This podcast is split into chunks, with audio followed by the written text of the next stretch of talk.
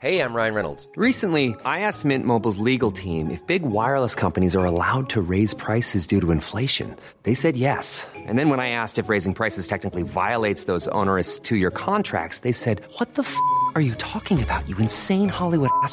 So to recap, we're cutting the price of Mint Unlimited from $30 a month to just $15 a month. Give it a try at mintmobile.com slash switch. $45 upfront for three months plus taxes and fees. Promo for new customers for limited time. Unlimited more than 40 gigabytes per month. Slows. Full terms at mintmobile.com.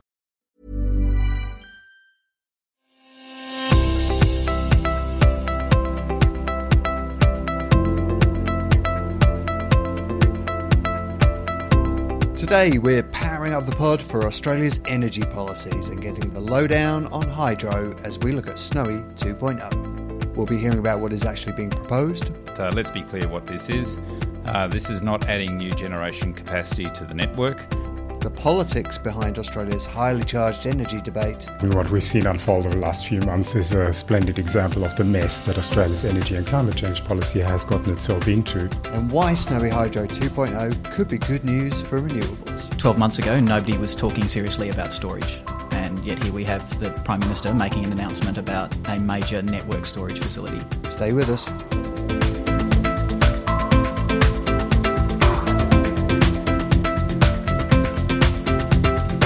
Hello and welcome to Policy Forum Pod Extra, the podcast for those who want to dive deeper into the public policy challenges facing the Asia Pacific region. I'm Martin Pierce. Today on this special Pod Extra, we're taking a look at the Australian Government's proposal to extend the Snowy Hydro scheme. Prime Minister Malcolm Turnbull has called the plan a game changing development for Australia's energy market. The original Snowy Hydro scheme has been described as one of the world's greatest engineering marvels. Located in Australia's Snowy Mountains, it's a major hydroelectricity project that currently provides a third of all renewable electricity to Australia's eastern electricity grid. The project took decades to build and employed about 100,000 people from 30 different countries. It was completed in 1974, but since then has had no major extensions. But that could be about to change, with the Prime Minister this week revealing plans for a $2 billion extension to the scheme in what he has dubbed Snowy Hydro 2.0.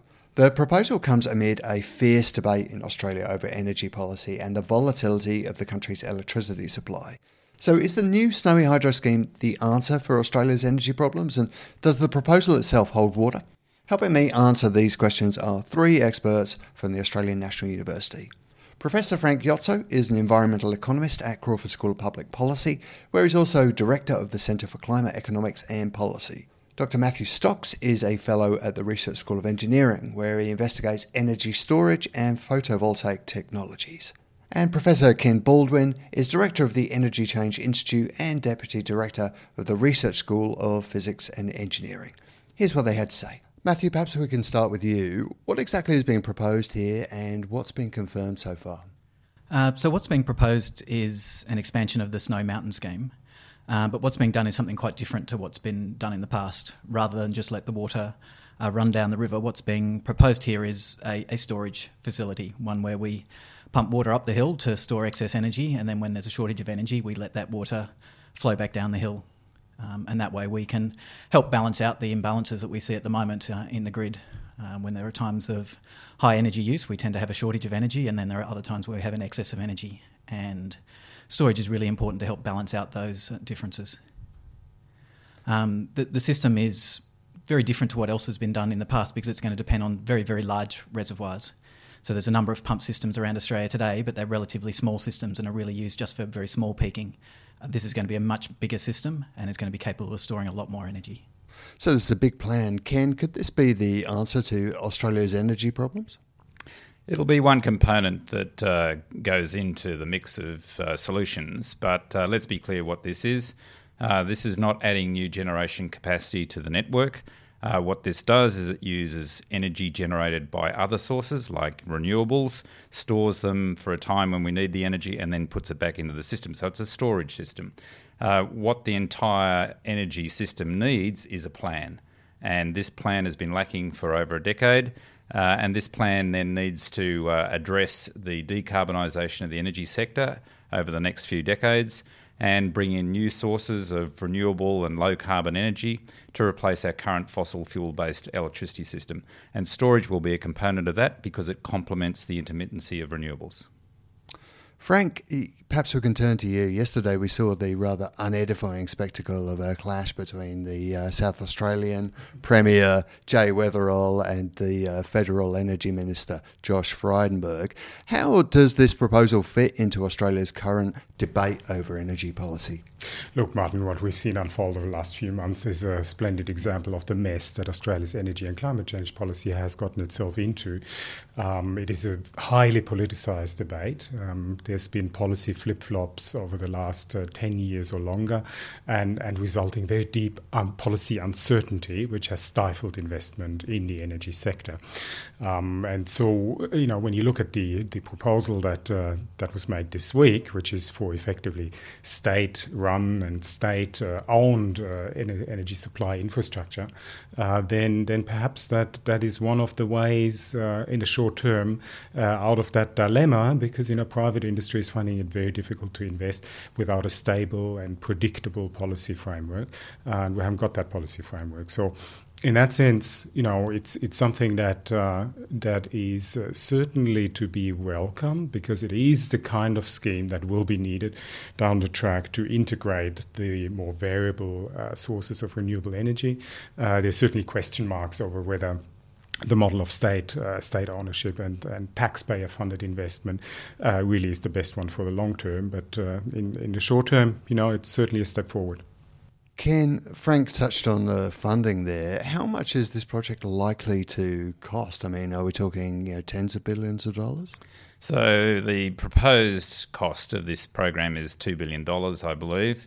Uh, but what uh, really should be asked is whether there are alternatives to uh, a large Snowy Mountain scheme type storage system. Uh, for example, uh, batteries, uh, off river pumped hydro, which just simply requires a reservoir at the top of a hill and another reservoir at the bottom with a pipe and a turbine uh, in between, uh, or indeed other forms of energy storage. So, the feasibility study that the Australian Renewable Energy Agency has been asked to look into uh, will no doubt uh, put into perspective the Snowy Hydro proposal against these other forms of energy storage. And it may well stack up as being the best in the long run, uh, but that's yet to be shown. So, do you think the feasibility study might show that there are better better ways to do this, and this this scheme might not go ahead? It might show that there are potentially cheaper ways, but on the other hand, uh, the advantage of this very large scale system is that it also adds other stability elements to the national grid. So, for example, the spinning turbines allow the frequency of the network to be stabilised because of the inertia in the system. Uh, and this is something that can be done very easily with a large snowy hydro like scheme. Uh, and it's much harder to do with things like batteries. So there are advantages to uh, the snowy proposal, uh, but again, it remains to be seen whether other forms of energy storage will be cheaper. Matthew, the first snowy hydro scheme took 25 years and involved 100,000 workers, but the Prime Minister's office has claimed the extension could be built in four years. Is that sort of time frame realistic? Um, so, so, you're talking overall a much smaller project than the, the, the overall snowy hydro scheme. Uh, what we're talking about here is just building one tunnel. So it's going to be joining one of the upper reservoirs, probably Tantangara uh, in the snowy, down to Talbingo. So it's quite a long tunnel. It's probably going to be something around about 30 kilometres long, but it is just a single tunnel that needs to be built. Um, and so the time frame for that aspect of it is absolutely fine. And if they're starting at the, the, lower end, which is where they're likely to, because that's where they're going to need to remove material so that they don't interact with the national park, then building the uh, generation facilities and the pumping station at, at, the bottom end can occur in parallel with the tunnel. So I, I think that sort of time frame is is, is reasonable uh, if they can get the uh, um, the, the feasibility studies prove that the costs are going to be reasonable. And presumably, the technology to actually drill those tunnels has come on some some in the in the time that's elapsed since the first Snowy Hydro scheme. Uh, absolutely, and that scheme set records. There's a, in terms of the speed at which they did the tunnelling and the um, the distances that they tunnelled. Um, we have demonstrated that we can do those sorts of things. Um, so it's really just an extension of the sorts of things that was done as part of that process. But just as a one-off, it's going to be a single uh, facility, so it's going to be much smaller than the overall scheme. Ken Matthew touched on Kosciuszko National Park there, and several environmental groups have expressed concerns that the extension could cause damage to the park and the Snowy and Murray rivers. Are they right to be worried? I don't think so uh, in terms of the water flow issue, because what we're talking about here is an energy storage scheme that re- basically recycles the water backwards and forwards between dams. So no one's really proposing more release of water into the river system or less release of water. It's simply using the fact that the dams store the uh, energy in, in water higher up the scheme and then releasing it lower down. Uh, there might be impacts when it comes to, as Matthew mentioned, the building infrastructure side of things, uh, but I think that those can be minimised. Uh, and as uh, Matthew pointed out, uh, one end of the tunnel is going to be outside the national park, so that'll minimise the impact as well. So overall, given it's a tunnel being built underground and a turbine being installed at one of the dams, the impact should be fairly low compared, for example, to building the snow scheme in the first place. Matthew, the government is touting the scheme as a way to help make renewables more reliable. Uh, should this be seen as good news for Australia's renewable sector?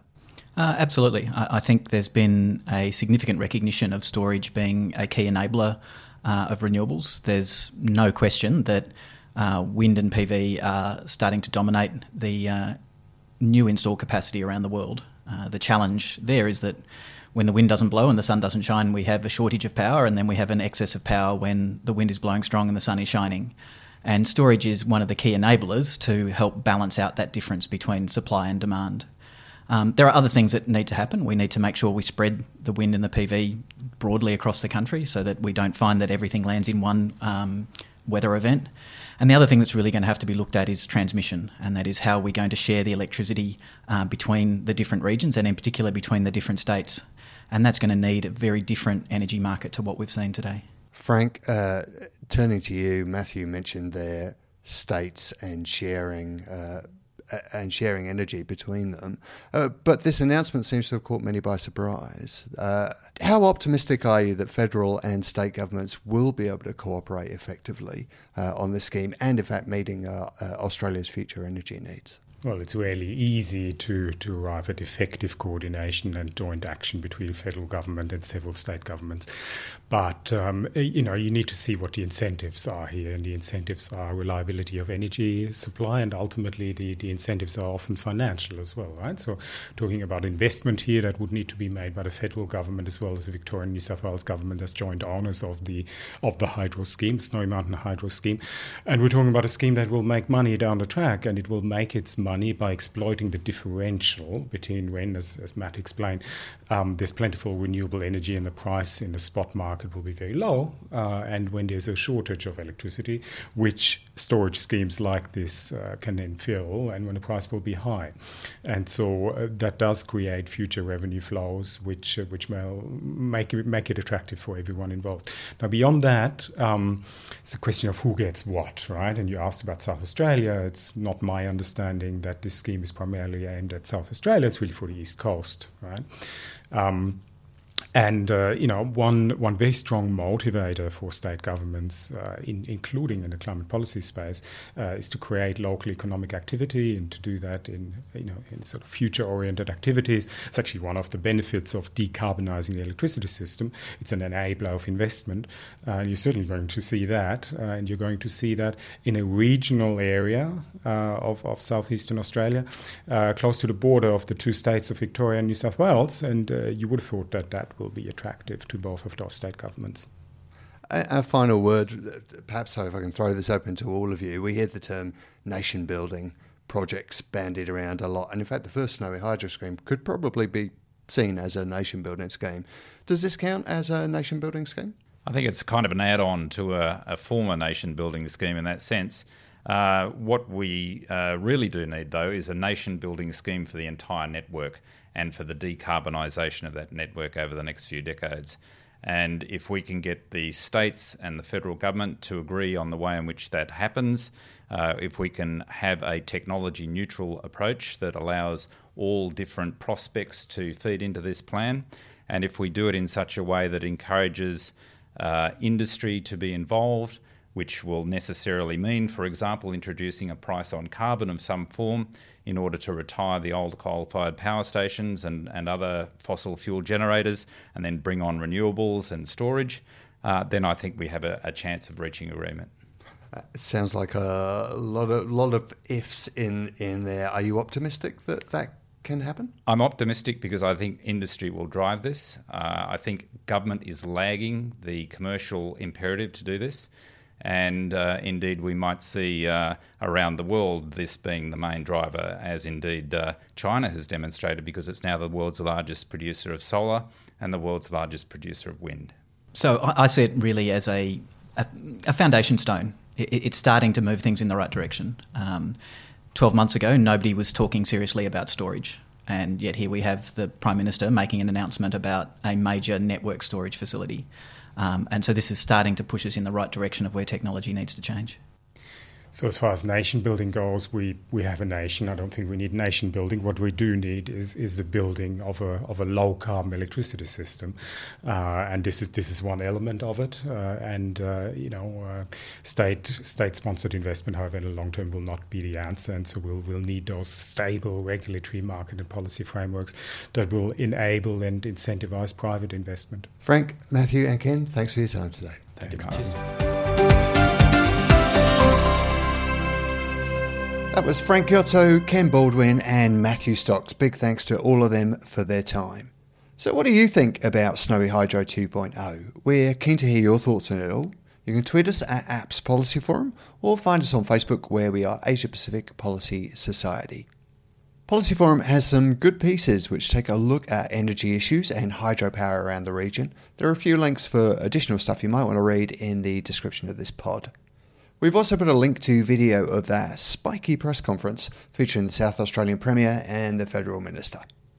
Next week, we return to our regularly scheduled programming with Policy Forum back again on Friday. And on that, we'll be taking an intriguing look at the impact that megacities might be having on our mental health and what policymakers can do about it. Uh, Stress related or minor mental troubles produce a huge burden on the exchequer in terms of days lost at work, in terms of uh, visits to the general practitioner, in terms of the use of pharmaceuticals to reduce stress, and so on and so forth. So there is a real economic cost to these kinds of conditions. If there's no other incentive, there is a real economic incentive to begin to understand them and mitigate them.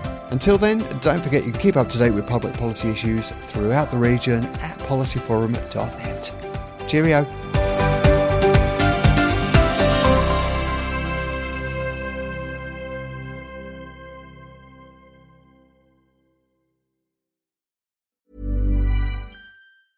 Hey, it's Danny Pellegrino from Everything Iconic.